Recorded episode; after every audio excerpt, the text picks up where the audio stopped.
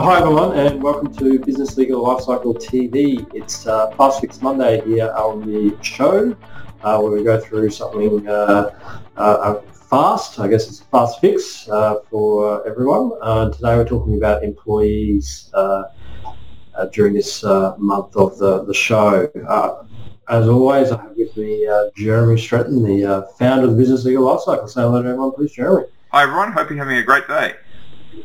Excellent. All right, so as I said, we're talking about employees, specifically three things you need to consider when bringing on a new employee. So it's an exciting time in your business, bringing on someone new, but there's a number of things you need to consider.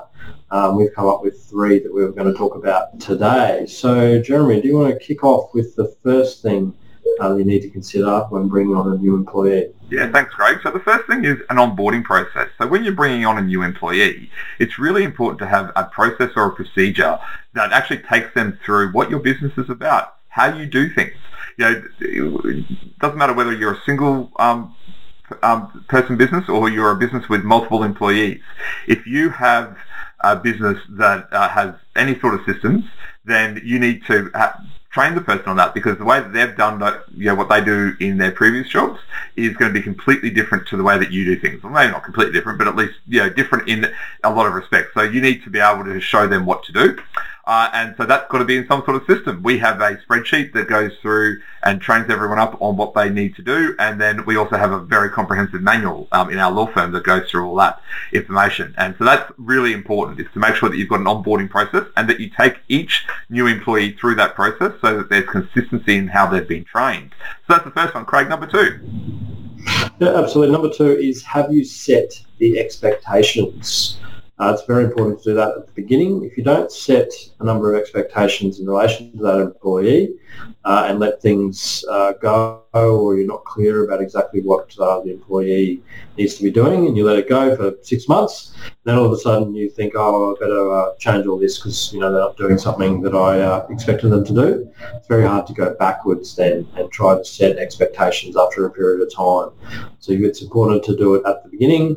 Uh, the expectations about how the job's to be done, how the reporting's to be done, all those sorts of things uh, need to be set at the beginning. They'll be in, or should be in, your or manual as to how things are to run from a administrative point of view in the in the business. Depending on what sort of job they have, there might be other um, manuals and policies about how things uh, are done in particular. It's very important that at the beginning you've got those expectations, uh, so there's no uh, confusion as to how things are to go.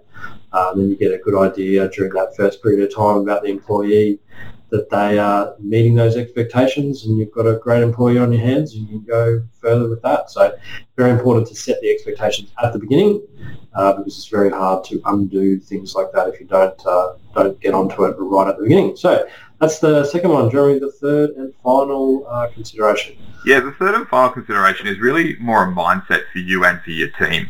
And that's to understand that when you bring in a new team member, that you've got to consider the four stages of team formation. Now, there's, we'll ha- we'll have to do a podcast later, Craig, on this um, because this is a whole topic of itself. But the four stages of team for- formation are uh, yeah formation are forming, storming, norming, and performing.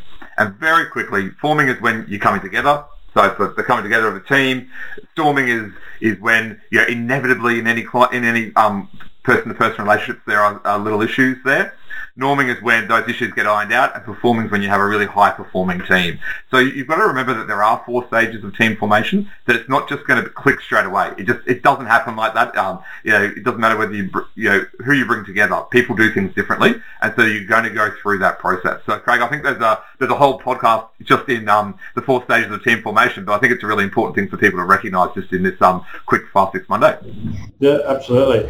All right, so there are the three things uh, that we've come up with that you need to consider with a new employee. So you've got the onboarding process, very important, setting expectations, and just thinking and knowing that there are four stages of the, of the team formation, uh, and that uh, obviously at the beginning it's the forming stage, and you need to consider uh, how that works from a forming point of view and not get too stressed if things aren't happening straight away, because that's part of the uh, formation of a team. So they're the three things. If you've got any questions uh, or want to add anything to today's show, please get in touch with us. Today's show was uh, number one hundred ninety-four. So the show notes will be available if you go to the website, uh, business legal lifecycle dot com dot a u slash one ninety-four for show one hundred ninety-four.